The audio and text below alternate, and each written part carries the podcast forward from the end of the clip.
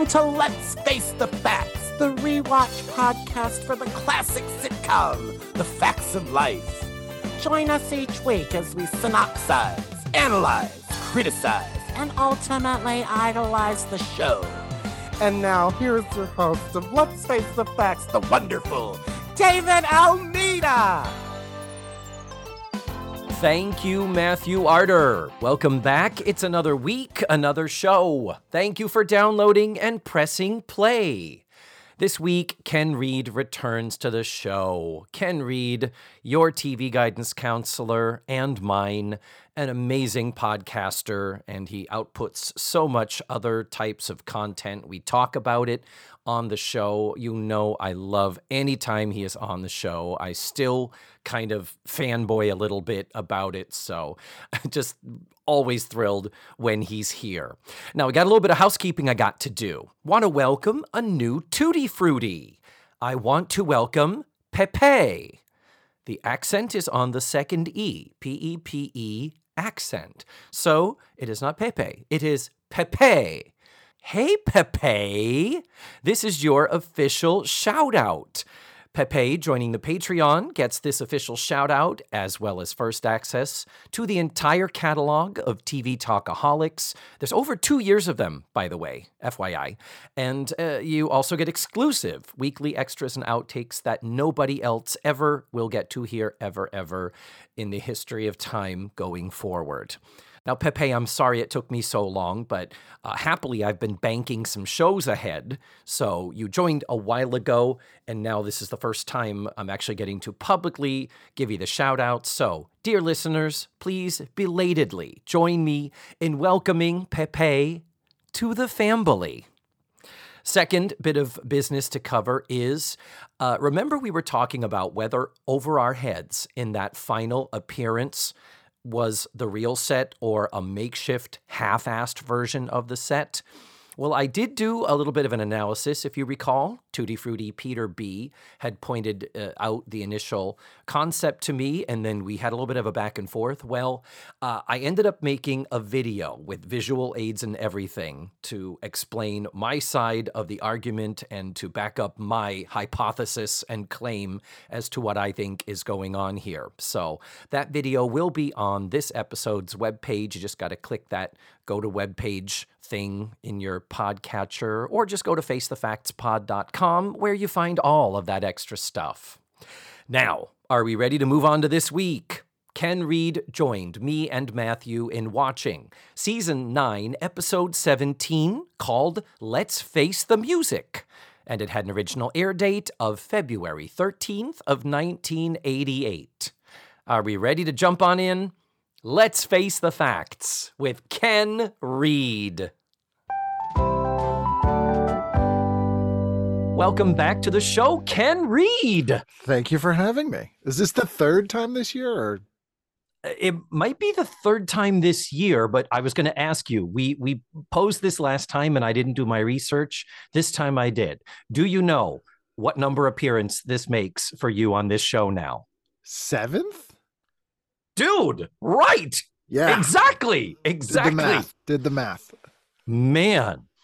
But yeah, this is uh where where it's mid-December that we're recording this. And it's like, yeah, I think this is the third time this year we've had you on because we're getting down to the wire, we're getting down to the end. We want to get you uh in on as many episodes as we can. I'll make an appearance for every season. so nine total. You get two left.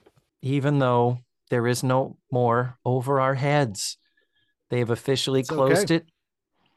They replaced it with Pippa, and I'm fine with that. Uh, uh, true. You're one of the you're you're at the Pippa Pep rally. Is I'm a uh, Pippa maniac. Pippomaniac. Pip, Piptomaniac. No, it That's right. doesn't work. Pipto Bismol. That's me. That's a real banger. So, uh, so always thrilled to have you back, and you even dressed up for us. You're wearing a really fabulous, not just a- an ugly Christmas sweater, an ugly Christmas sweater with pink flamingos on it, Yeah, it's- like Florida. It's Florida related. I have this one, and then I actually have a. It, I, I didn't think to bring it down, but I actually have a divine pink flamingos Christmas sweater. Oh, oh, would love to see that. It's real good. That's great. I'm just hoping you're not wearing anything else. Well, you'll, you'll maybe you'll find out. Ooh. See how good this appearance goes. Get a couple of more eggnogs in them, and we'll see how I it do. goes. I do want to reiterate it is very cold in here. It is. Oh, you said before it's cold. what is what is the weather? Uh, it, it's not as bad as it has been, but it's like raining. We're supposed to get a snowstorm, a nor'easter tomorrow. It's Uh-huh. like in the 30s, it's a little windy. It's In just the chilly, frigid, frigid, it's a little nippy. Ugh. Yeah, we had a, a a day with a lot of cloud cover, so it was only in the Very, seventies today. very sorry for your loss. Yeah, we're we're like it should be lower than that. It's been in the eighties, and we're very pissed off about it. Ugh, I'm cranky. Oh, that's okay. Well, Matthew, let's get you uncranky by talking about this episode of The Facts of Life. That ain't gonna do it. Season 9, episode 17. Let's face the music. Oh, that almost sounds like the title of an awesome podcast. But let's face the music from February 13th of 1988. Well, Not a Valentine's episode. and, and not a Valentine's episode by any stretch of the imagination. Though the dude at the end is being kind of flirty with Jo when he thinks she's Blair. There is a little kind of weird Who hasn't done that? I mean, granted, I mean, yeah, uh, guilty on all charges, Your Honor. Well, general thoughts about the episode. I will say, uh, not my favorite. It's a small episode. I'll say that. It's it's the it's maybe the least ambitious episode of the entire season. But I will also go on record saying it does have a narrative device that we have never ever used before and will not use again. In that, at the end of the episode, when they're imagining what the musical act could be, we have these two brief cutaway. Hmm, I wonder what that would be. Not a fantasy sequence, not a projected future or a nightmare. This is just a us all collectively speculating. Yeah, like a Secret Life of Walter Mitty uh mass delusion. Yeah, exactly.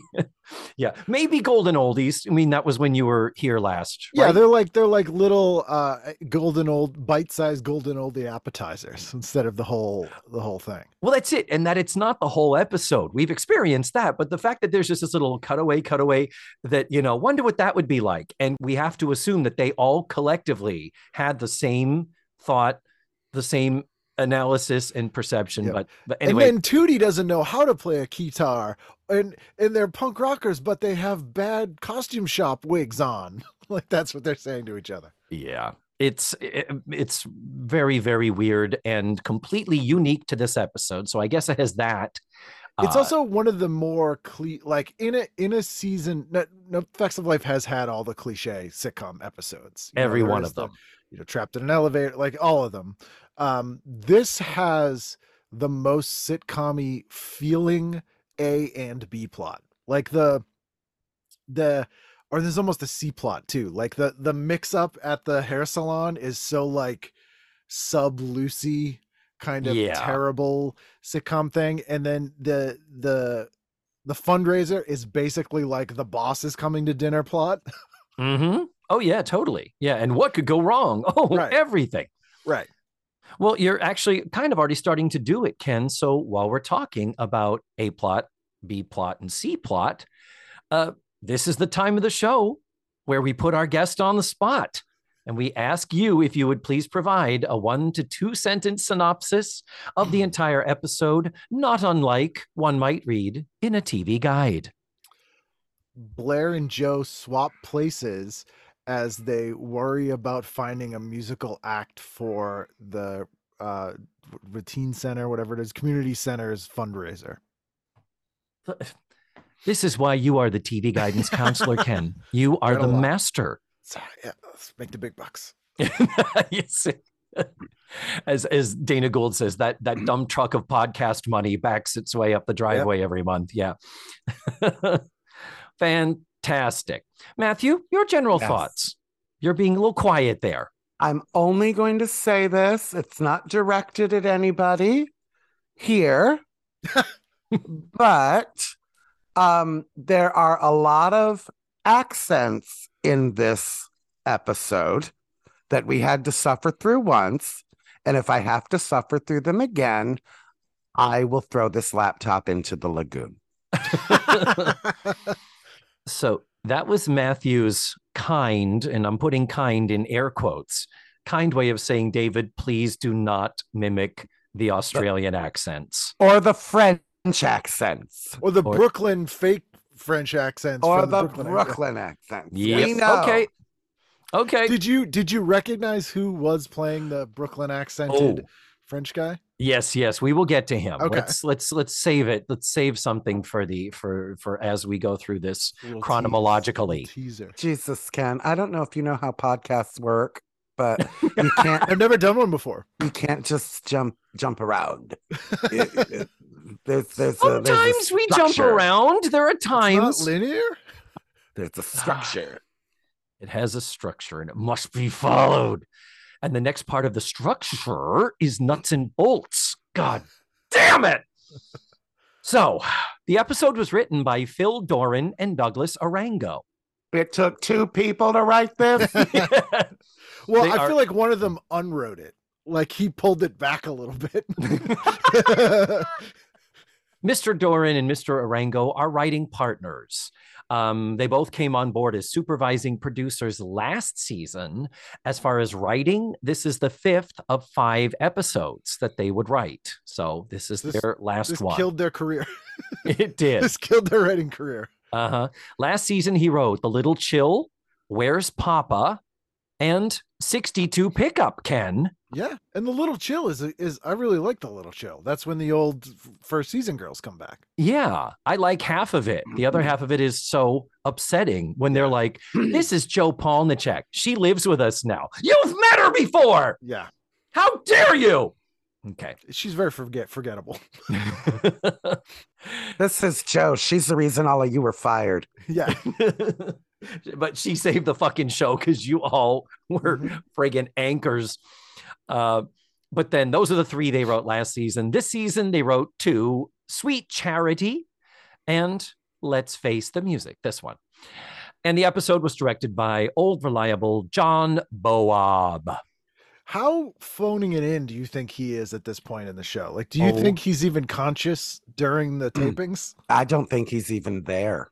No, I don't think so. It's like a cardboard cutout. Even they haven't I even think made that. the AG is in charge. Yeah. The first time, the one where Natalie lost her virginity, they used their, uh, I think, is it called associate director, Marion Deaton? Oh yeah, you wonder Yeah.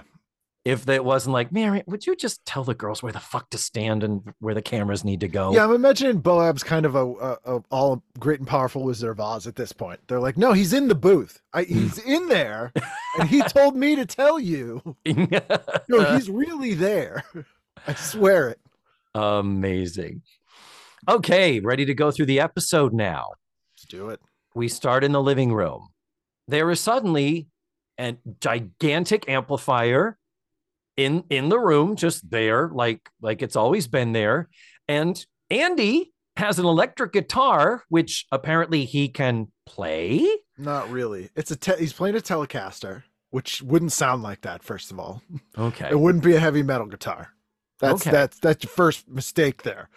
And it's in the 80s and and you would think they would have got like a real 80s looking heavy metal guitar, but instead they get like a Bruce Springsteen Telecaster, which is just wrong. Oh, okay. Thank you for that. you would be the authority on this because you were part of a punk band I back was. in your your misled youth. I'm yes. surrounded by guitars. Um have you ever done any sort of analysis on how many episodes like start in what room? 'Cause I feel like the majority start in the living room. Uh, nowadays they do, especially because you realize Over Our Heads only appeared once this entire season to close it. to close it. Uh, we talked about when we had Paul Vote on the show for Mrs. Garrett's wedding. At one point, he said, "Does everything happen in the living room?" because it was true. We're like, we were shocked that they actually went out to the Winnebago and had the wedding at the campground because he was pretty convinced from part one with the nightmare sequence and all that stuff that everything happens in the living room. Yeah, they don't even go upstairs anymore. Like, when's the last time they went upstairs? Have they gone upstairs this whole season? Uh, but they have, Mm. yes. We do go upstairs a few times. And uh, though it does upset me that oftentimes they go upstairs and they go up to that first landing and go off to the left, the left side of your screen, that's Beverly Ann's bedroom. Yeah. That's where Mrs. Garrett's bedroom was. And yet everybody, you see them coming in and out and going to and from there like it's nothing. And it's like, girls, we know y'all's bedroom is one more landing up. You got to go. Where the fuck are you going? Have you ever seen a photo of the backstage what it looks like up there? No. I I have. I'll see if I can find it.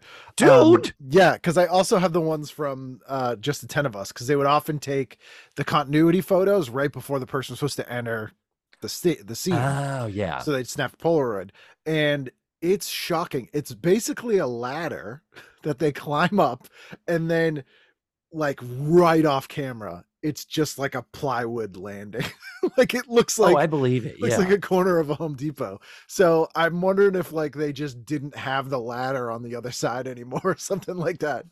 Well, and it's just easier because, I mean, if you go all the way up there, you do got to come all the way the fuck Yeah, down. So yeah. I'm sure it was just like, just go off the side there. We're just going to pretend that that is there. No one in 30 years is going to do a, a podcast about this where they where they look at which direction people go in. Don't worry about it. I'm John Bowab. I'll tell him to exit where the fuck I want. Yeah. I'm the god of this show. I directed a shitty revival of Mame. oh no. So we've got this guitar and the playing, and uh, we talk about the middle-aged vaudevillian writers so many times. Rock music is loud and it doesn't Yeah. sound like music and it's annoying. Jokes. It's a love song, right? But it's all I hate your guts and I'm going to murder you. Isn't that funny?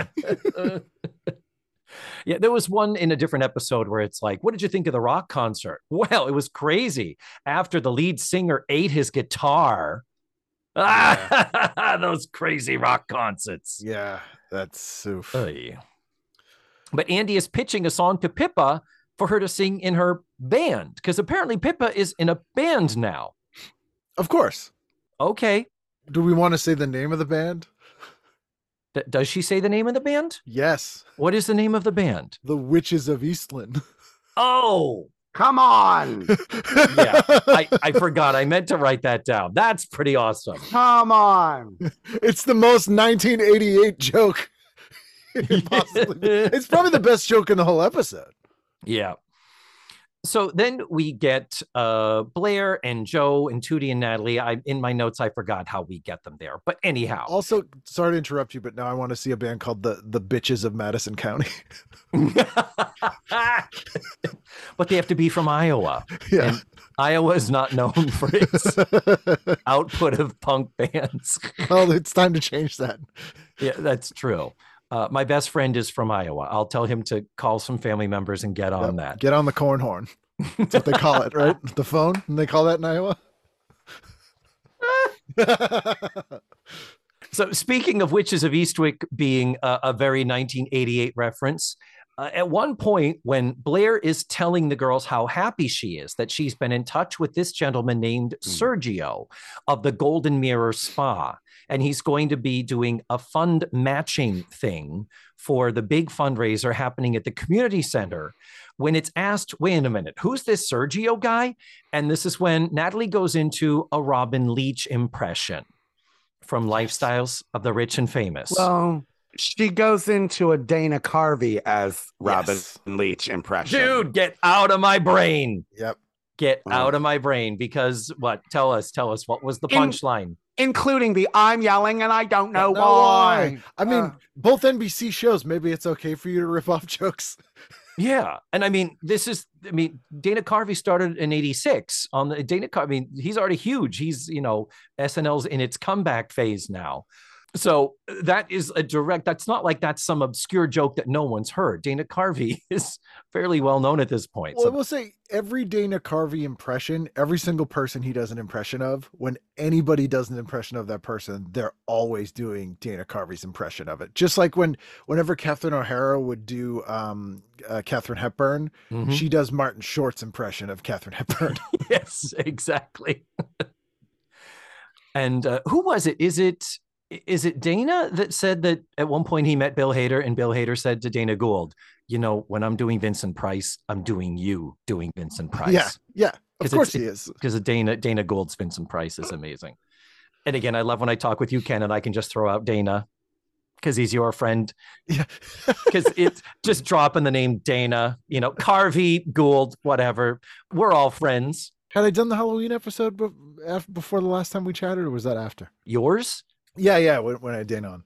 We were here um I- i talked about your um your shorts that you put out it was Oh, it yeah. was right around october we did Yeah, yeah. discuss that you had put out 31 fucking shorts dude Yeah, that, was, that insane. was insane. How Yeah. long did you wear the shorts before you put them out? Um, well, it'd be about 24 hours. There's one one pair a day.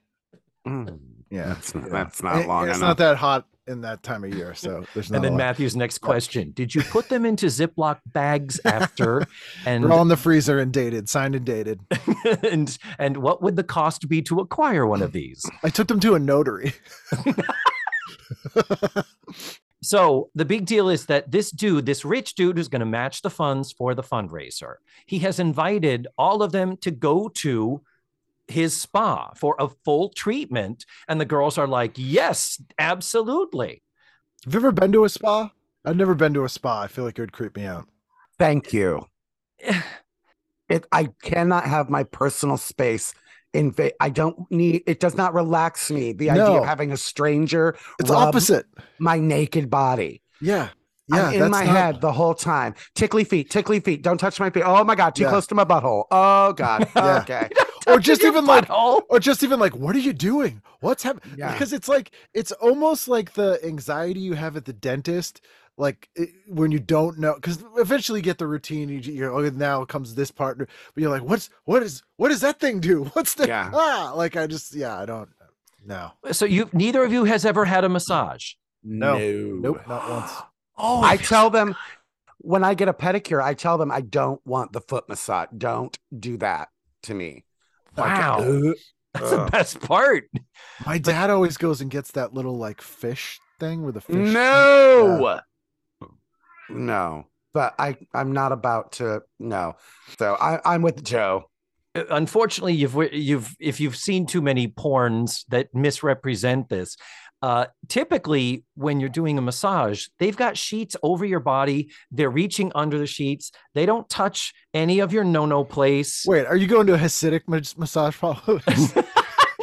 oh no. And then like when it's like okay it's time for you to turn over. Literally they they hold up just the sheet to make sure it doesn't slip out of the way. So you, you're covered the whole time. Like there's modesty and if you really really have a problem with it you can keep your underwear on they're not going to give you a they problem don't. about They don't go. I insist. yeah exactly i'm just Yeah. going to slide these off right now It really won't work. Yeah. we don't. So the Mhm. idea that you know we've seen other other types of uh, film representations where just laying there, buck ass naked, broad daylight, and oh look, got a boner. What are you going to do with that? Doesn't happen. Believe me, I've tried. Slight tangent again. I used to love to read the police log in Somerville when I lived there in Somerville, Massachusetts. Who doesn't? and uh it, amazing and constantly uh the cops were arresting people at massage parlors and they would always mention and this was so specific and i don't know why they put this in all the listings they'd go uh police read uh that this massage found out about this massage parlor on rubmaps.com and they were, it was like they were sponsored by this site called rubmaps.com like there was no reason for them to include the url of the site that they would find out about these things and in every week it was in there i was like why Wow. But Jo's reticence to attend the spa. Here's the deal. It's not when you're at the spa, it's not like you have a team of people doing 50,000 things. A spa is a place where you make an appointment for a facial or for a pedicure or to get your hair cut or your makeup yeah but done. not if the owner is inviting you and you're getting the full the the full treatment with the wheel wax and all the things you know but it's still a la carte. The fact is, Jo could have just gone and said, fine, let him trim my hair, let him paint my face, because, you know, I don't know how to wear makeup anyway, being a a manly woman. Uh, so the fact is, it's it's a la carte. It's not like well, you show up to the spa and you get the treatments, whether you want them or not. And it, with the final line of the uh, scene, Jo going, "Okay, I'll go with you, but nobody's going to wax my anything." Yeah. No, Jo, they're not because if you don't request that service, it's not going to happen, dear. I thought it was awkward because everybody in the room now knows that like Jo has full bush. Now down there. I mean, I come on though. We all kind of assume that, right? Uh, Come I on, just- 1988, yeah, that was It looks like she's got a macrame owl between her legs. but uh, yeah, I mean, 1988, body hair wise, was still very much the 70s, wasn't it? I don't think this is humanly possible, but the the, the word rattan comes to mind. Mhm. And there's a rat living in that rattan. It's so Yes. thick. yeah, but I was like when people are in like robes with like the, the you know like a towel on their head and stuff. Like I don't want to be around people like that. Mm-mm. Again, the service is it's I, I'm not from, and I know that like if you go with a bunch of friends, you can find a room where you're all getting your pedicures done together. Like there can be kind of this spa party thing, but What the hell kind of friends are those? uh, well, women's, Gross. Women go to the bathroom together, so yeah. and, and talk while they're shitting. I don't understand. I'd like a stranger to rub me down, but I really like my best friends there too, and have To that happen to them as yeah. Well. but Uh-uh. that's the thing is that whenever I've I've gone to a spa with my sister and we've gotten massages and it's like okay I'm going off to this room with this therapist and you're going off there and then we reconvene after it's Compare I don't- notes. yeah compare notes I don't know if other than like you know the movie The Women where you just have these you know gaggles of of women assembled in a room where they're all being worked on simultaneously uh, that's just not been my experience Here's but- my second Wizard of Oz reference of the episode. I just imagine it's like at the end of Wizard of Oz when all the they're like restuffing the scarecrow and like buffing, you know, this tin man. That is exactly what I wrote and- down when they yes. could follow Tootie in. I was like, Jesus, should they be singing clip clip here's a pair Yes. of tra la las? That was insane. Ken, it's like we're dating. It's, It's true. So then the next scene, we're still in the living room. It is later the same day. Pippa and her band are there. Andy is helping with the gigantic amplifiers. We have two guitarists, only one of whom speaks, so only one of whom was paid a decent day rate. There is a drummer, and Pippa is apparently going to be the vocalist, but the guitarist that does the talking, the blonde chick, is Tuesday, Tuesday Knight. Knight. K N I G H T. Who Now- I've met. K- what? Yeah, I have. Oh, I don't have it in the room. I have autographed um uh, records that she did because she's she's in Nightmare on Elm Street Part Four. Yes. uh, the Dream Master in 1988, and she actually wrote and recorded the theme song to that Nightmare on Elm Street movie. And I have she she gave me a single of that signed to me, uh, and I have her album that she put out in 1987, which is actually a pretty good 80s pop record. I was listening to it also. I, I did pull it up on Apple Music, and it has kind of a wanting to be Madonna kind of a sound. Yeah, it's a, it's almost freestyle, but it's like a little dance poppy. Yeah, Yeah, a lot of like drum a- machine Yeah, stuff going on. To me, it sounded a lot like like early Madonna. sure. And if you're a female pop star in 1988, why wouldn't you try to go that route? That you'd be crazy not to. And then there's the drummer, Hannah Cutrona. And uh, she is, uh, it's really weird because her career only spans from 82 to 92 and has 20 credits in those 10 years, which is pretty good. Uh, and it says that she was a regular on the series Sister Kate from Oh, yeah. 89 to 90 for 19 episodes. What was Sister Kate, Oh, Ken? God, I remember Sister Kate. It was it was about orphans, it was, and the sister was played by um English actress Stephanie Beacham. Stephanie Beacham. That's right, Stephanie Beacham. Oh, okay. um, who I also almost had on the show. Uh, Stephanie Beacham played this like acerbic, no nonsense nun who uh, was the matriarch of this home of orphans, including Jason Priestley, I believe, if memory serves. Uh, and you know they were always getting into trouble, and they were all, like a mixed race and various ages. And yeah, it was only one season. It was paired up with a show that starred uh, uh, Dan Aykroyd as Oh. a, a a motorcycle driving priest, Oh, Yep. jeez. uh, and uh, that also wasn't very popular. But yeah, that was they were trying to do the comedy. Or, nothing's funnier than orphans and nuns, right? Yeah, clergy comedy, never not funny.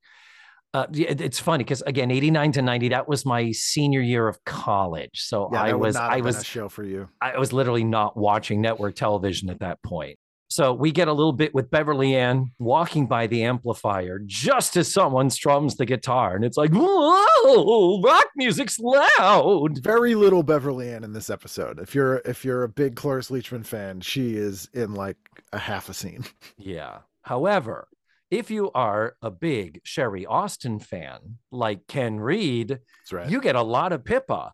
And when Oh, she yeah. comes in in her quote unquote performance outfit, it's like, oh, okay, well, this is very, very form fitting, isn't it? She's basically wearing Raquel Welch's outfit from uh, Myra Breckinridge. Oh Like my God, you're like- right. it's the exact outfit from like iconic outfit of I, I don't know if that was on purpose, but it's like pretty much the exact same outfit, which is weirdly specific. Well, it's red, white, and blue with stars and stripes. I guess the thing is, she's trying to go for an American look, like Right. she has a cowboy hat on. Yeah, it's- boots and everything. Yeah, boots and stuff like that. I feel a little creepy commenting on it now because I think she's like 17 in this. I think she Um, is 17 also. But I was like seven, so uh, you know at the time. Yeah. So it, But she was it, it literally looks like a bathing suit with a skirt attached to it. yeah, and Mara so it's very, yeah. So it's very, very form fitting and revealing. But it is also, it does look kind of drum majorette or, you know, it's a it- little Dallas Cowboy cheerleaders. yeah but but not even that sexy even though it is form fitting it still has like a toddlers in tiaras There's a beauty pageant vibe to it. yeah, exactly like that's what she'd wear in her talent portion There- so something should have been twirled. so the girls are not impressed with this look Tuesday Knight particularly her character's name is amy uh she is of the group i think i believe the term would be she's the bitch or just the creative core. she's Thank you. she's There's some she's the Keith vision. Richards, yeah, you know, like She goes, That outfit you're wearing, I have one thing to say. Uh, as she's Yeah. pretending to throw up and stick her finger down her throat. I took issue and I'm sorry because like this is where we find out like Pippa's like I'm trying to make friends with these girls. Why are you in a band that you are not friends How with does these that happen? people? they don't like you obviously and and you're in a punk band and you know what punk is from the first when Andy's like here's a good song she's like it's not punk enough is it and and then you show up in that what yeah. come on like i would because see and that's the thing about like looking at like tv shows like those girls are dressed like the girls in the El DeBarge episode that are like, we are, we have a a, a mailing list uh, called "What We're Up To," and it's what we're up to. like they're all dressed like Catholics. Like they're not dressed like punk No. rockers in this. It would have been funnier if she had walked in with her hair done up, and the girls be like, uh, yeah, and went too far. Like. Yeah, dial it back. Yeah. she should be dressed um like Kelly LeBrock in Weird Science when she goes to visit Gary's parents. Like that should be the outfit that she has on there. And I'm not just saying that as some sort of weird fan fiction. Um, But but there is a good joke earlier in the episode, like in, when we first see Pippa and Andy and they leave the scene. He goes, "Oh, let's go to the pet store and get you some jewelry." Like they Yeah. should have paid that off. Like that actually would have been Yeah. accurate. hmm True. But it's it's uh the song's not that bad as far as like fake punk rock songs go in in shows, and I've seen a lot of them.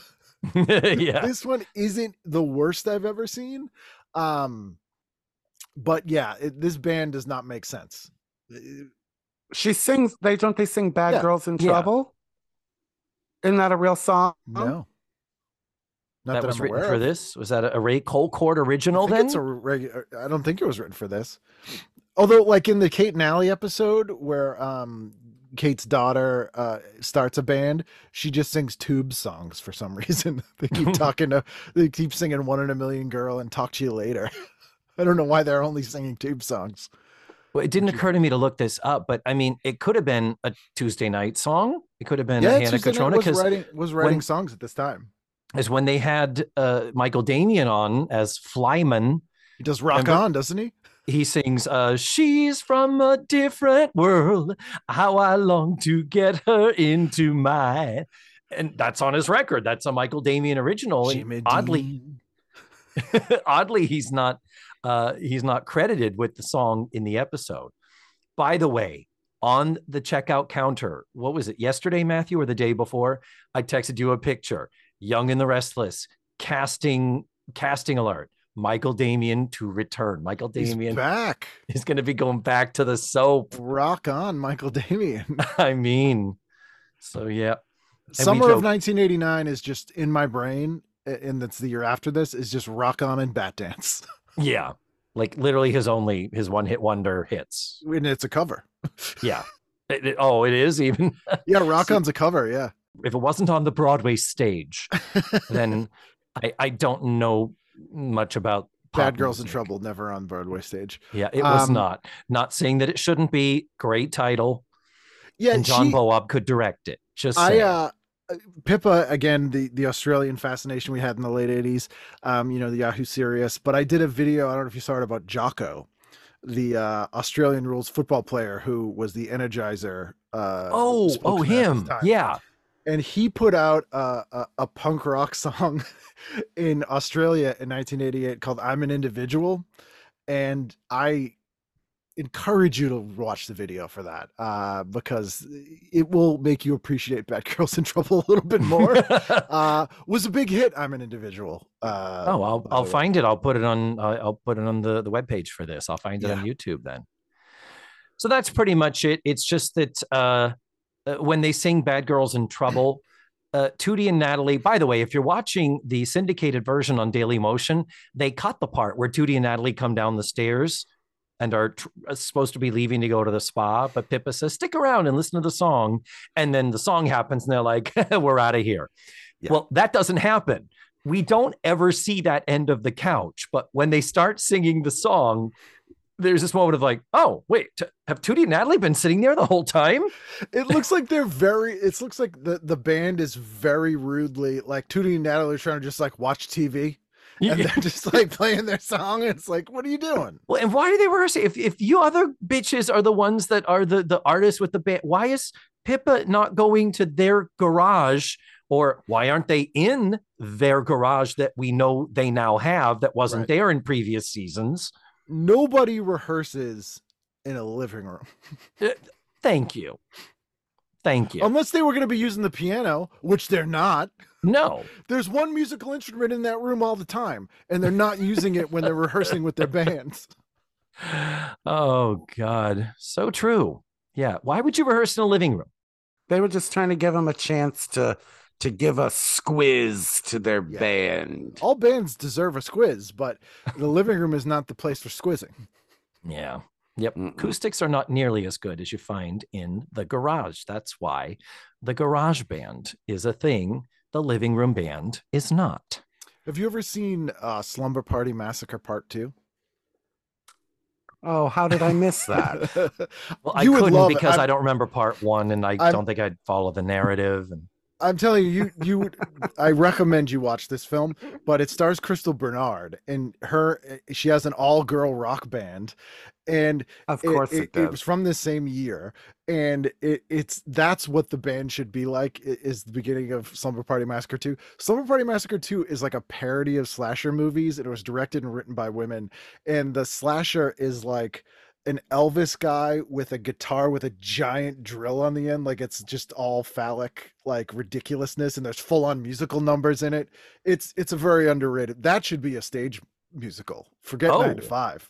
Slumber Party Massacre 2. Get that up on a stage. man. Okay, well, I'd have to add that to the pile of, Yep. of Ken endorsed shows and movies that I have hundreds I need to see at this point. Um, so uh, I'll, I'll more quickly encapsulate the following scene. we go to the Golden Mirror Spa. It is very high end and fancy. They are greeted by a dude named Wayne. Later, there is another dude named Andre. And uh, the girls are treated at the spa. Jo is not happy. Jo is still not having a good time. And she basically tries to leave. And then Blair says, Let them at least do your hair. Okay, that's fine. As someone who's been to spas, how does this stack up as a high end spa? Is What? it believably high end?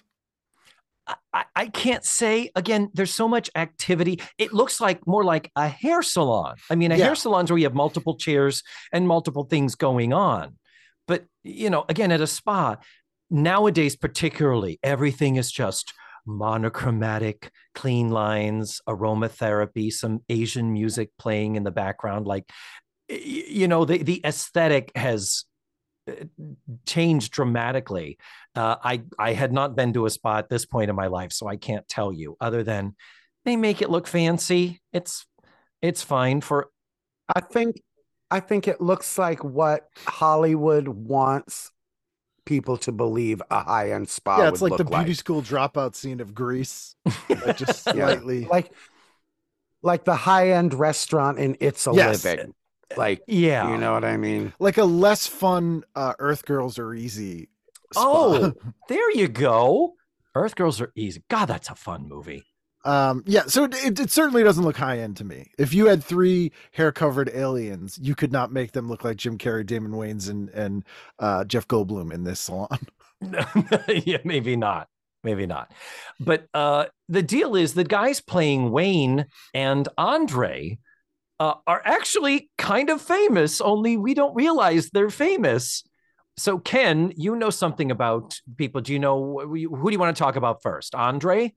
Andre's the only one that I recognized, Uh but I recognized him immediately, and it's John Kassir, who at this time people would know as the winner of Star Search 87 in the stand-up comedy realm, but he went on to be the voice of the Crypt Keeper on Tales from the Crypt. Uh, he's also a lunatic. Oh, have you met him? oh yeah, he does a lot of conventions and stuff, and he's a real strange guy. Wow. So I recognized the other guy, but I was like, where do I know him from? The other guy playing the part of Wayne, the one that we see more of, uh, he's credited as Peter Mark. But then I saw when I looked him up, Peter Mark Jacobson. Immediately, one recognizes that as being one of the creators of The Nanny, ah, okay. not just That the creator of. The Nanny, but married to Fran Drescher at the time. So that's Fran Drescher's husband. At the time of this episode, or at the time of the nanny? at the time of the nanny in Okay. 90 ni- nanny was 93 to 99 Yep. Both of these guys go. You know, I'd like to be in this business, but not in front of the camera anymore.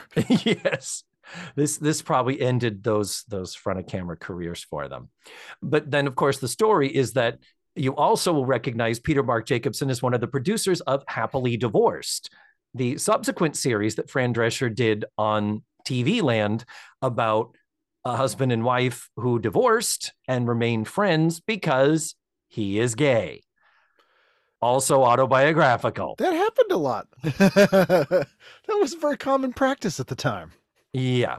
And the joke you talked about before is that these two guys speak in French accents because, you know, French accents are the height of she, she, oh, fon, fonness. How much, remember in the early seasons, how many times Blair would throw French into her speech because, well, Blair's a rich person. Rich people say, au contraire, and all that shit. Ooh la la. Yeah. But then, as soon as they're having trouble with Jo not wanting to accept the treatments that they're offering her, when they go off to an aside talking, the two of them, not only do they talk in non French accents, they talk in full on New York, like Brooklyn accents. And to the point where, as they say, okay, do we have a game plan? You're going to take care of her. I do this. Okay, good. They actually say, bada bing, bada boom. It's a little little gilding the lily there. Wow. I will say there was a in addition to America's obsession with Australia in the late 80s, there was a, a more uh, obsessive um uh, obsessive uh, approach to ritziness ritziness with French things. Mm. Like remember there was like the everything was like uh le, like Le Creuset and like Perrier. yeah, Outside Yeah, it's of it, it true. was like, everyone's like, ooh, yeah. Le Car wasn't it Renault? yeah, Renault yes. made Le Car. Yeah, yeah. that was it. You're right. There was a the thing going on. It was just like. ugh. Grey Poupon. That's where we go to commercial is when it's like okay we'll take the treatment blah blah blah and Jo's gonna stay. A lot happens in this episode jesus But at we the still same have a lot time, to go. at the same time, nothing happens. yeah nothing sensible or worthwhile happens. Anyway when we come back from commercial there's another chunk cut from syndication. It's another little stint with the the punk band in the living room assuming can you watch the dvds of course, as we did so. That set scene right here. is oh yep. That's what we all got. Yep the box set man. So the band is just leaving the living room. And pippa says to the uh to tuesday there i was thinking and she's like you're not here to think. There's only one lead witch and that's me. You don't like it? Get your own band Yeah, it's like Pippa, and we had this coming up, by the way, in the future episode where they have the party uh, where they lose Tootie's grandmother's necklace or Jeff's Yep. grandmother's necklace they gave Tootie. That's another thing. It's it's that same thing of Pippa being, ah, I'm just trying to make friends. I don't have any friends. Because no one likes you, Pippa. Go uh, home. she's stealing friends from Americans. Maybe if you slept and lived in the boarding school with your peers like all of the others do, what the fuck are you doing living with Beverly Ann and the to the point where Beverly Ann hired a contractor and created a bedroom for Andy necessary, needed. Yeah. Absolutely. She adopted him. Another another bedroom for this bitch who's just showed up at our doorstep and it's like it's a residential boarding school. Here's what I would argue, though. Both those bedrooms are for Andy. You understand what I'm saying? See what I'm saying here? No. But- No. Explain it in graphic detail. I just think Beverly Ann's like, here's your room and here's the room for your girlfriend so that you don't have to leave ever. Oh. Like, if you're going to drink, do it in my house. Oh, oh, okay. Sure, I could see Beverly Ann doing that. So when we come back from syndication, the point where we come back from commercial break in the Daily Motion uh, version, in the Daily Motion version is where Tootie comes home in the door, and this is the big parade of, of great we love it. transformation Yeah. To the point where Tootie comes in and poses. She's now gorgeous, made up in a cocktail dress. And after a comment is made and she comments back and she steps to the side, and then Natalie walks in. So was Natalie just standing there outside the door? Yeah. She was waiting for her cue. It's so stupid. That's not how you enter living rooms with your friends. it's also when I whenever I've been a goon that uh fights on behalf of an evil person, I always attack uh the hero one at a time. One at a time. Yeah, the take your same thing, I turns. Yeah, walk that's into a room one at a time. smart strategy. Yeah. I mean, we are homosexuals, Ken, and even we don't make entrances. fucking the RuPaul's Drag Race season premiere. Well, how would you decide who went first? Exactly.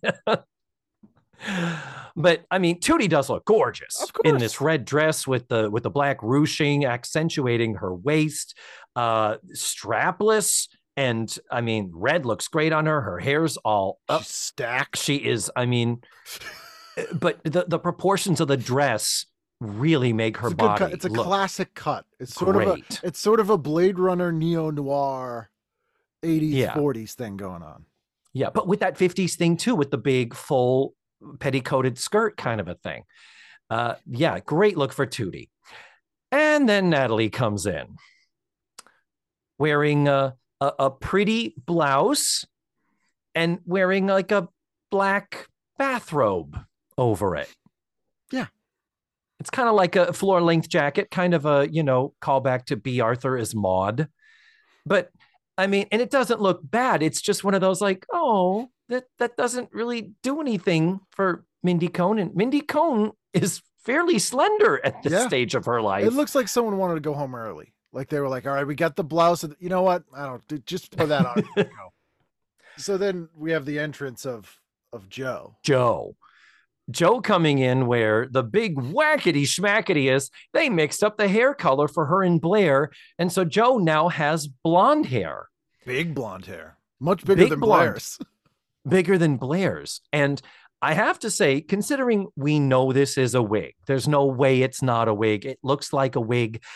It is actually a fairly good representation of what Nancy McKeon's hairstyle and cut was during this, maybe with some extra poofing up and styling.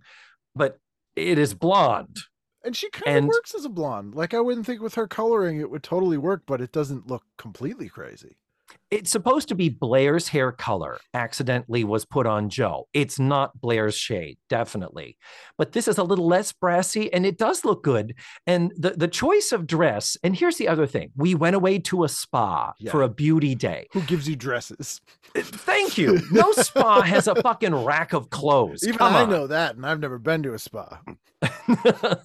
but Jo has got this stunning black form fitting kind of a velvety thing, one shoulder, Yep. puffy sleeve on the one long sleeve.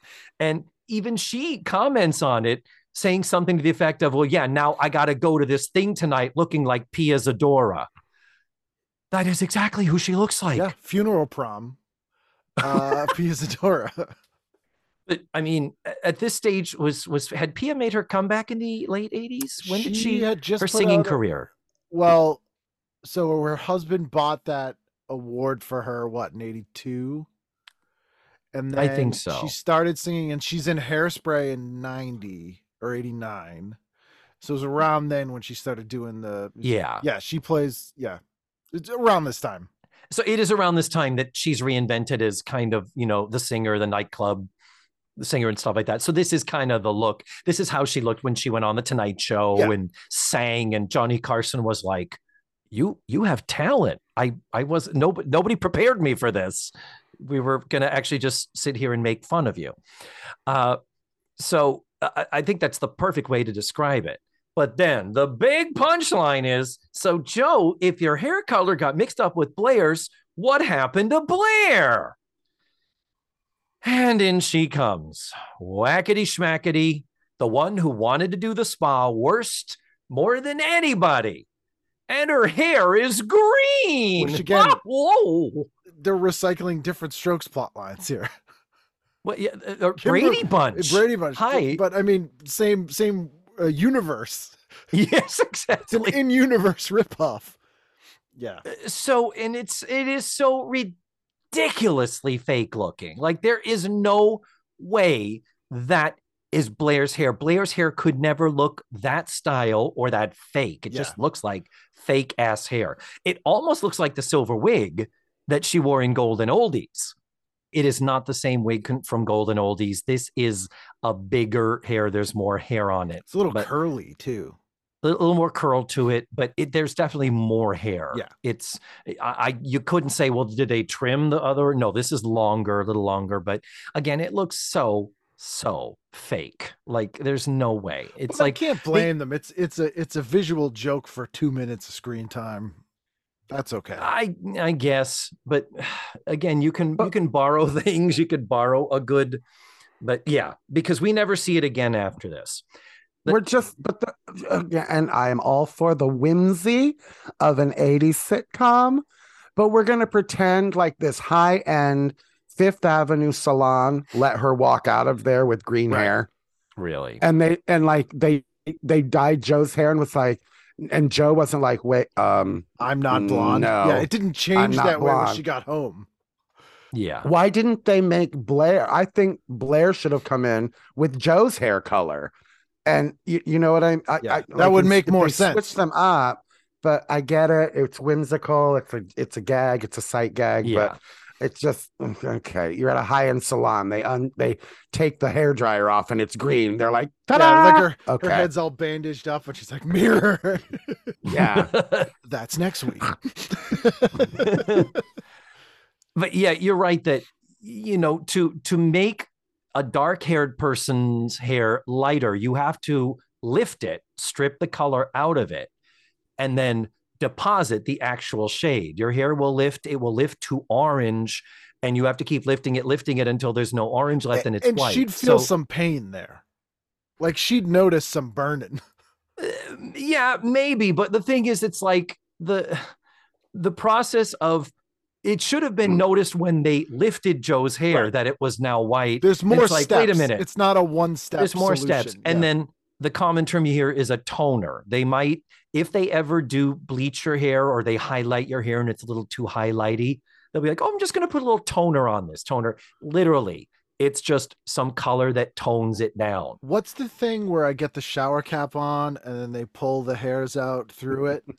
um, that would be a 1994 frost job Yeah, that's that's what I want. highlights Yeah.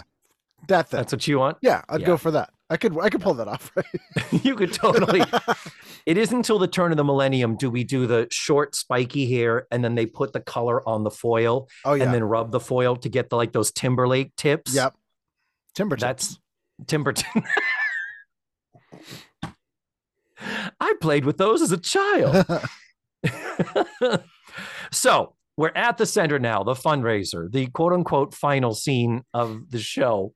And uh, Blair shows up looking like she's at a funeral. She has a scarf covering the alleged green hair. So thankfully, we never have to see it again.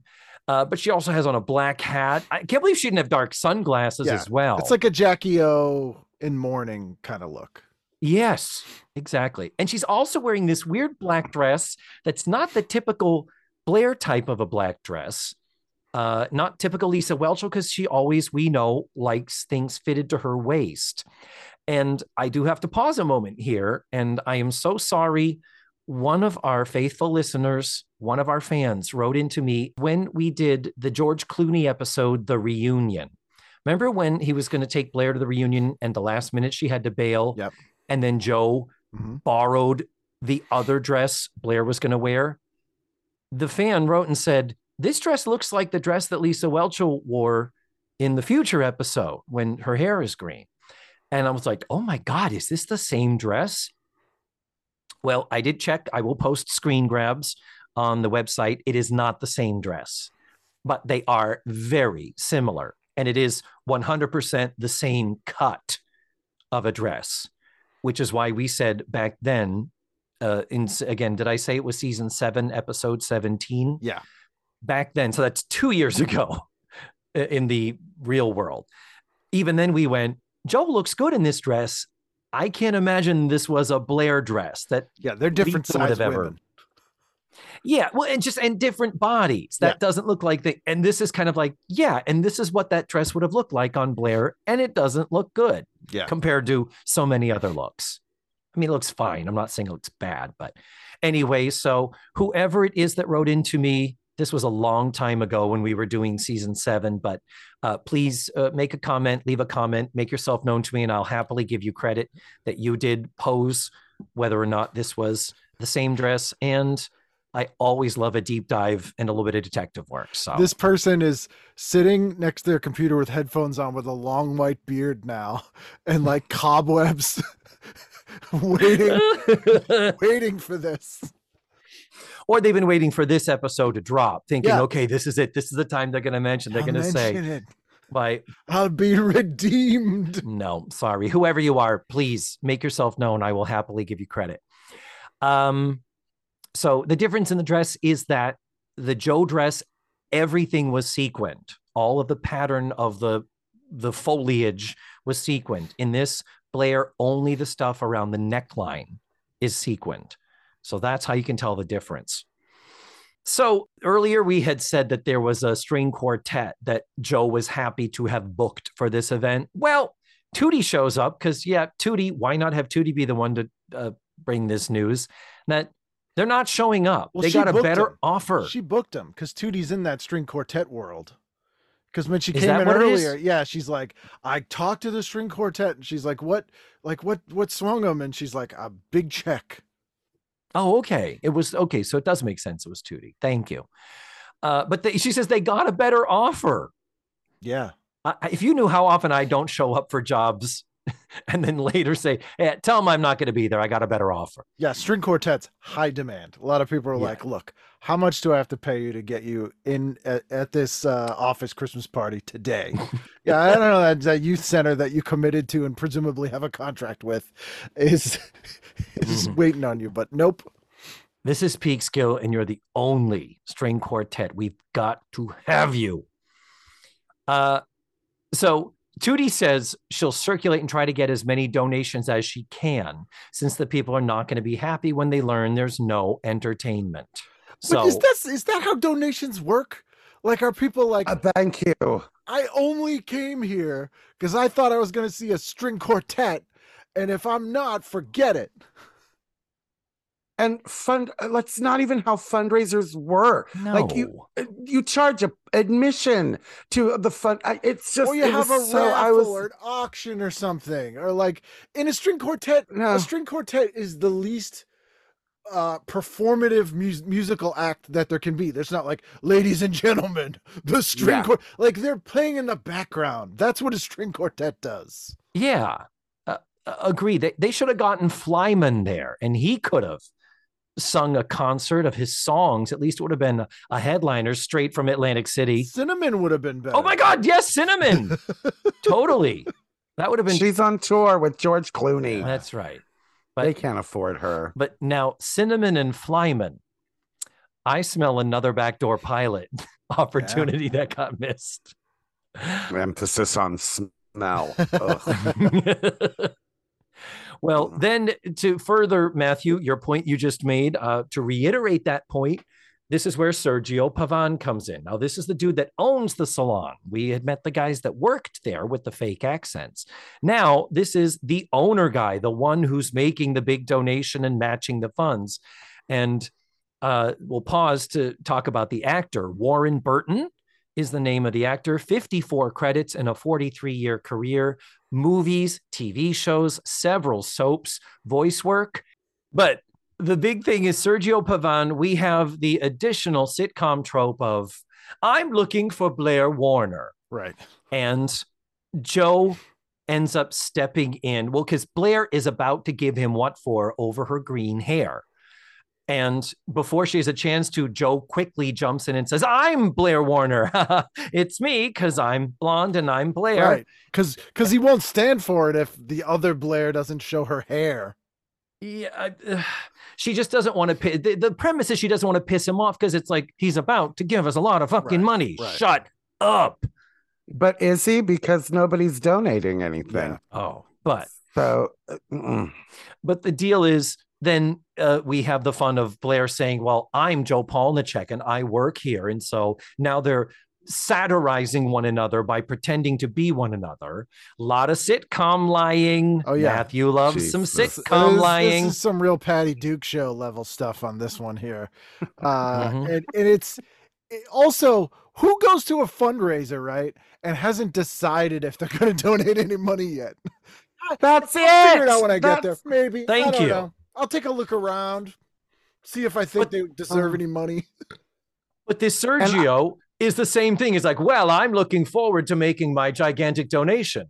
I just can't wait to see. He even says a lot of people plan these events and think it's just socializing and serving some hors d'oeuvres. Oh yeah, I like- can't wait to see the entertainment. right, and you have food. yeah. But yeah. The- The, the, the guy that runs this high end place on Fifth Avenue in New York goes to so many fundraisers where there's just no entertainment, no food.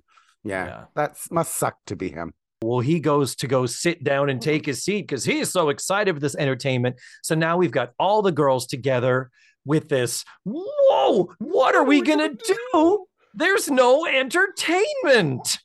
If only one of us had a lounge act that we could actually perform in Atlantic City Yeah. when Mrs. Garrett goes off to fuck John Aston under the boardwalk. Do you know what I'm talking about, Ken? Season No. six, episode oh, one, Yes, yes, yes, yes. Jo yes. miraculously is suddenly uh, I A write piano, yeah. songs that make the whole world see. I thought you were going to talk about uh, Blair would go up and do some some ventriloquism. Uh, thank you. Even that. And Beverly Ann plays the piano. Yeah. That's why they have a. pi- She brought the piano from Appleton, Wisconsin. And isn't Tootie a friggin' singer? No. Well, like in the in the mythology of the show. Yeah. She could go up and perform the Wiz for everybody or whatever. They could have thrown together their Christmas pageant that they did in the big house. Prisoners. Because that was a Christmas show they had done two years prior. Yes. And they still had ready to go at the quick. That was when we learned Mrs. Garrett played piano. She had Yeah. never, ever sat at a piano before this episode. Well, Ken, that was a which private thing for her. She Five or six. she was very precious she's about like, that. Oh, I'm a concert pianist.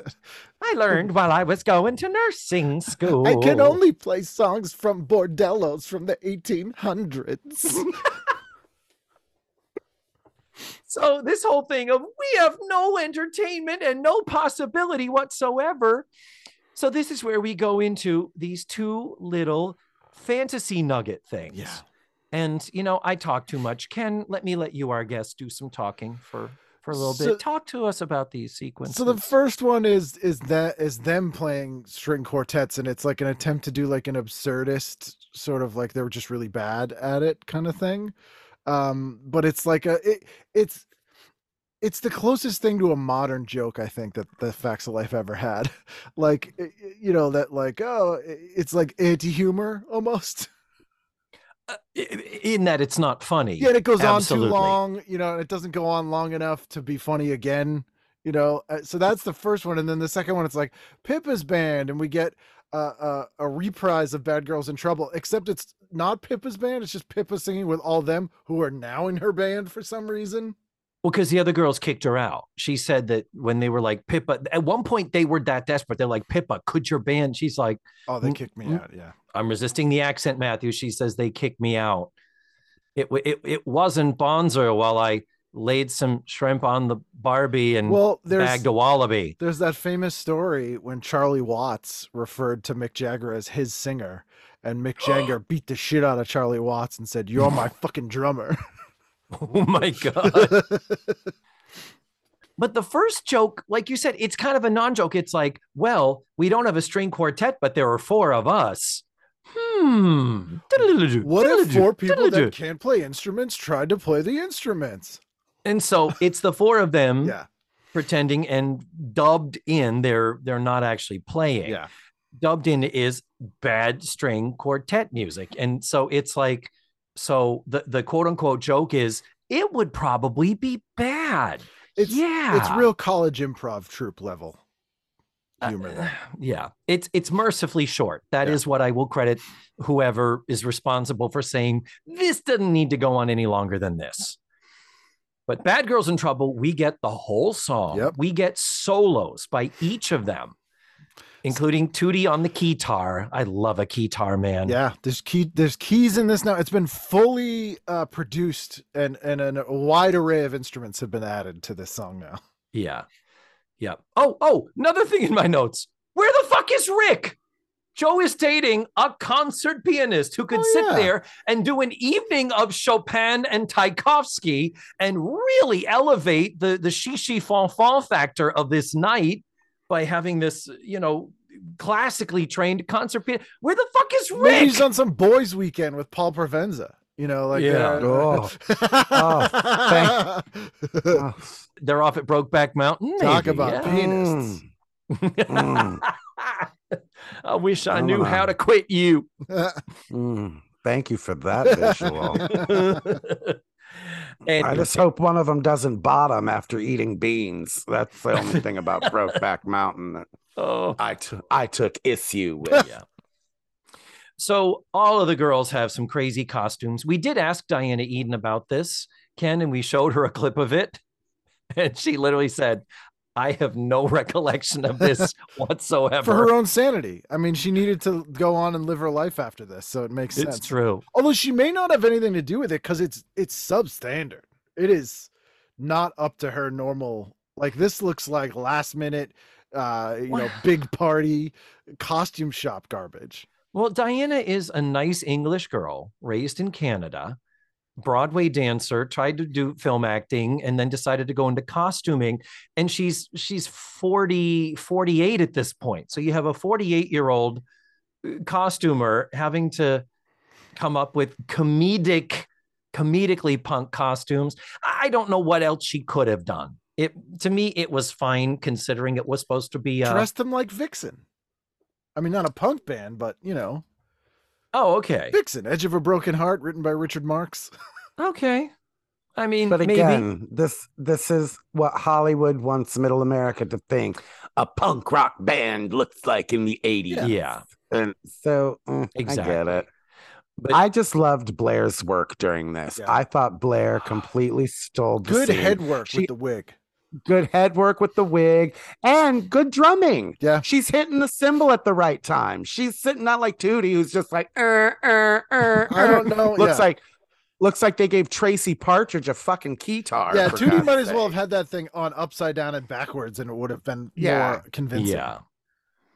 So, But Lisa, was- we've said, and she has said, she loved anytime she could go crazy and really go outside the box and do any of these crazy fantasy nightmare sequences. So She's going full animal, like she's going. yes, Yeah. yes, looks like she's on the Muppet Show, and she is having a blast. And so it did not surprise me at all to see her taking it that far, and and yet fully supported, not making a fool of herself. She she's just perfection, always. and Cloris also on the keyboard was it I believed she was playing it. yeah, Like she, because Cloris time- actually plays. She Yeah, had some sense of how to fake that.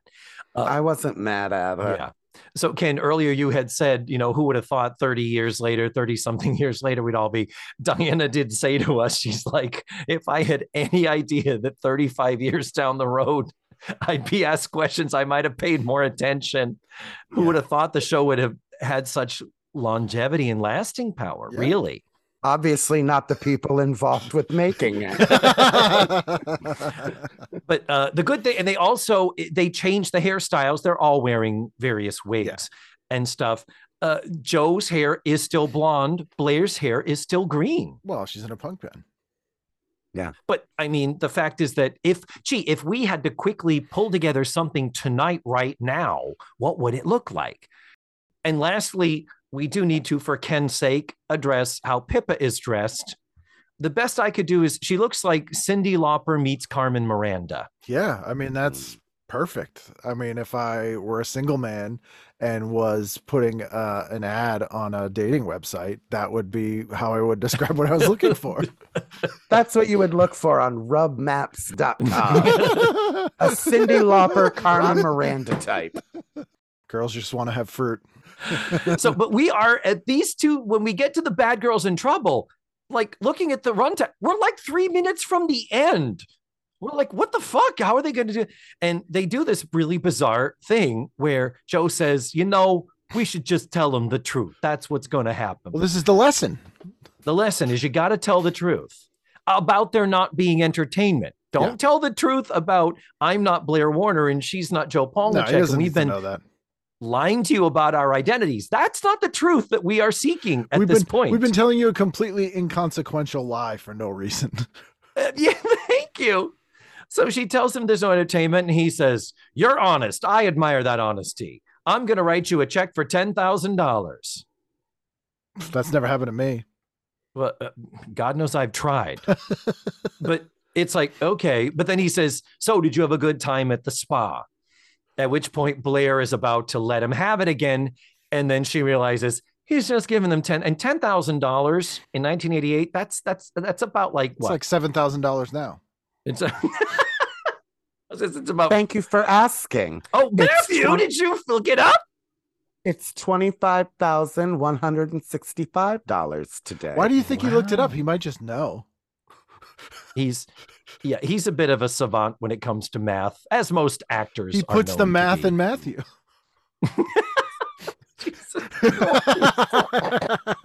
Wow. Okay.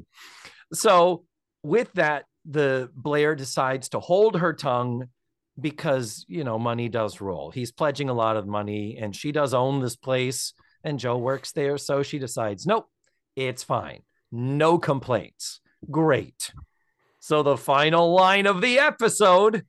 Then I insist you come back and experience it all again next weekend. Whackity schmackity Is it Sisyphus? That's one rolling the boulder up the hill. Sisyphus, yes, Yeah. rolls the boulder, and the the eternal, yeah, never never ending Mm. struggle. Like it's a lot like watching season nine episodes of The Facts of Life. See, I think they should have called the salon Sisyphus because that sounds fancy. Sisyphus. And then Sisyphisticated. oh, Sophisticated. sophisticated. and uh and then that that joke would work a little better at the end Oh, hmm. that would. But all the gay hairstylists that would be there, all the lisping things that they I work at Sisyphus. Or or all the gays that are doing a podcast about this who have speech impediments. Later. I'm grateful they didn't call it Sisyphus. yeah that's true and so with that, the episode ends. And now, Matthew, yeah. would you like to take over and discuss this backdoor pilot? I kept watching it thinking, what could this backdoor pilot be? And I didn't know what it was. I mean, Pippa in a punk band. I don't want to watch anything with Pippa in it. Yeah. Pippa Punk, or it could be uh, the spa and That's our what I would characters of Andre Devitt, because it was called the Golden Mirror Spa. oh that even sounds like a weird If they had spun it off from the Facts of Life, it could have been Facts of Life, Golden Mirror, then Golden Girls. that would have been the link between the two Huh? Mm.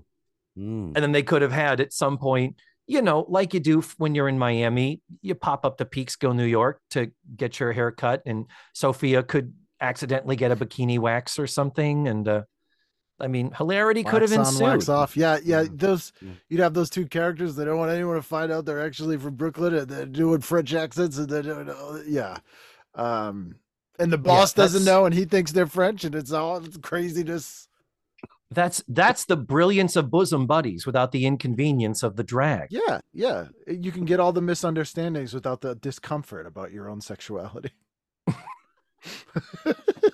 Well, this has been uh, an episode, and it happened. Yeah, this is I, I definitively think this is the weakest episode of season nine, which is saying a lot to your point earlier. Mm. Um, but I still find Pippa very charming. I like the punk rock bands. I would have, uh, you know, I would happily have seen uh, like a, a cop detective show, Encyclopedia Brown style, with her and Andy solving mysteries. Uh, would be like uh, like Remington Steele, like a teenage Remington Steele. and and in Boston. Yeah, Oh no, I'm sorry. That's um that's that's Spenser for Hire. Spenser for Hire. Yeah. God, I mix up my my shit. Mm. Sorry. Um, so uh, it, it just occurs to me that you know, as listeners of your podcast for so long, Ken, the wonderful TV guidance Oh, counselor, uh, can you give us the sort of uh, McDonald's tour of your punk rock career in your Oh in yeah, your youth? Can you talk Yeah, about your so- band and what you did? Sure. Uh, um, so starting in the early '90s, when I was like 12 or 13, I used to go hang out at the Rat or the Rathskeller, but it's called the Rat in Kenmore Square. Um, would go see punk rock bands all the time. I I hit puberty early, so I was like six foot three and had sideburns. Um, so no one checked You were IDs. twelve. yeah yeah and and uh you know and i didn't drink so i didn't cause any problems so i would go to all these shows um and then they started a band in 95 and i was 15 and we started with bands like dropkick murphys and uh bands like that and then we did fairly well weirdly um and you know played with like the offspring and the mighty mighty Bosstones and rancid and like these bands that were relatively popular at that time um and did that till 1999 and then uh the other four guys got sick of me and uh we all went to college and i uh, i started doing stand up instead. I started being funny on purpose or at least attempting to And what was your band called? we were called 30 seconds over tokyo um and we put out uh one full length and a bunch of singles and then we recorded a second album that never came out And you've played cuts on your show Yes. as well as interviews of you, your younger self. Oh yes, yeah. We were on we were on a lot of college radio at the time, so I had uh, two interviews from Emerson College and one from MIT. Uh, so yeah, it's very strange to hear interviews with yourself when you're 15 through 17, uh, and you haven't yet figured out how to suppress your Boston accent. It's it's young punk Boston, like literal punk. oh yeah, Ken Reid, not just punk music, but punk like you you you were just there talking like this, and of Oh, course yeah. all of us, our voices are so high. we were getting in fights and fighting neo Nazis with uh, bats and you know all that kind of fun stuff. And thirty seconds over Tokyo is a reference to what? Uh, well, it's a movie starring Spencer Tracy, but the reference specifically for us was uh, it's a song by the band Pere Ubu, uh, who later we started as a band called Rocket from the Tombs from uh, Cleveland, and half of them became the Dead Boys in the 70s New York with Stiv Bators, who's in Polyester, the uh, John Waters movie, um, and Oh. the the other half became Rock from the, uh, I mean, became Pere Ubu. They had a song Wow. called um, "Final Solution" that was uh, most people know, or "Heart of Darkness." You have lived many lives, Ken Reid. It's been very strange, yeah. Uh, very very odd, yeah. And then like a ton of people that I knew from that time became very famous musicians, which is strange, uh, or professional musicians, which is how I got a lot of the uh, musicians on my show, and um, how I know like Josh Caterer, who did the theme song to my show, is in a band called the Smoking Popes, uh, who were very big in the '90s. Toured with Morrissey um, as his opening act, uh, which did not go well for them. They got dropped from their major label, but uh, um, they're on the Clueless soundtrack. Um, oh, okay. yeah, their their song uh, "Need You Around" was uh, the lead single on the Clueless soundtrack. Um, yeah, so that's how I kind of uh, one of the areas of people I mined to get episode to get guests when I first started the show, and no, how I it's got a lot of great. It's, it's always fun when you have musicians on with you know a completely different perspective than say you know stand-ups or you get TV writers. You have you have a wonderfully diverse uh, amount of guests on your show, and you know I've said a million times how much I love TV guidance counselor, how much it has inspired me.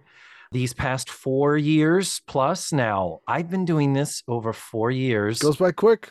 Matthew with me most of the the journey here. And uh, and you've also been putting out the great shorts. You did your big 31 days of shorts for Halloween. Yeah, I did a half did a hour Thanksgiving special, special? Thanksgiving. Yeah, I've I've done less for Christmas. I, I might ramp that up again. Yeah, it's funny. I like Lexi Alexander, the director, basically bullied me into doing them for like TikTok stuff. I said Mhm. that in a, in a nice way. Um, and then some of them, yeah, it's weird. Like they're a fair amount of work. Um, and some of them get like thousands of views, and some of them get like thirty. Um, but they're kind of fun to do. Well, Ken, at this point we are we're digging into Matthew's drinking time. Uh, yep. Let's Girl. get you drunk. Hmm, I love you, but he's gonna start having the DTs pretty soon. Fair enough. so. What do you, what's you, what's going to be your drink of choice as soon as we hang up? oh, straight vodka. Okay. Mixers are for pussies. it, it's true in alcohol and dances. Yeah.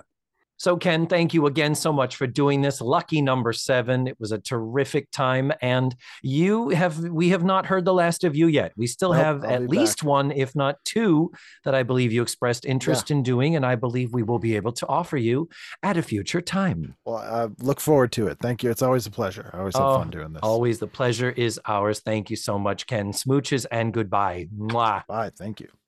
He's so handsome. filters, all filters. Six foot three and worth the climb. Son of a bitch. And there you have it. That was Ken Reid. We have so much fun when he's here. He always has such interesting stories and knowledge and sidebars. And and let me tell you, the sidebars this this episode, we yeah we haven't even scratched the surface. Uh, I got the show edited, and I was kind of shocked to find we have nearly a half hour of extras.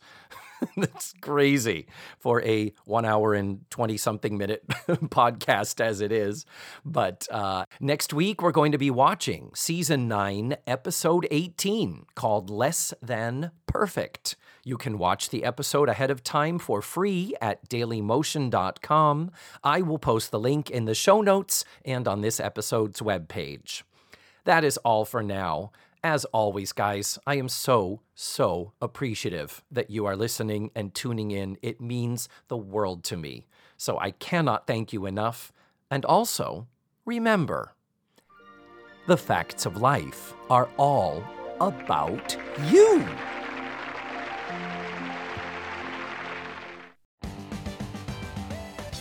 Let's Face the Facts was created, produced, written, hosted, and edited by the wonderful David Almeida. Our theme song was beautifully arranged and recorded by Ned Wilkinson. Please visit FaceTheFactsPod.com for supplemental photos and videos, links to social media, and ways that you can support the show. And don't forget to subscribe, rate, and review. This is Matthew Arder saying tune in again next week for another thrilling episode of Let's Face the Facts.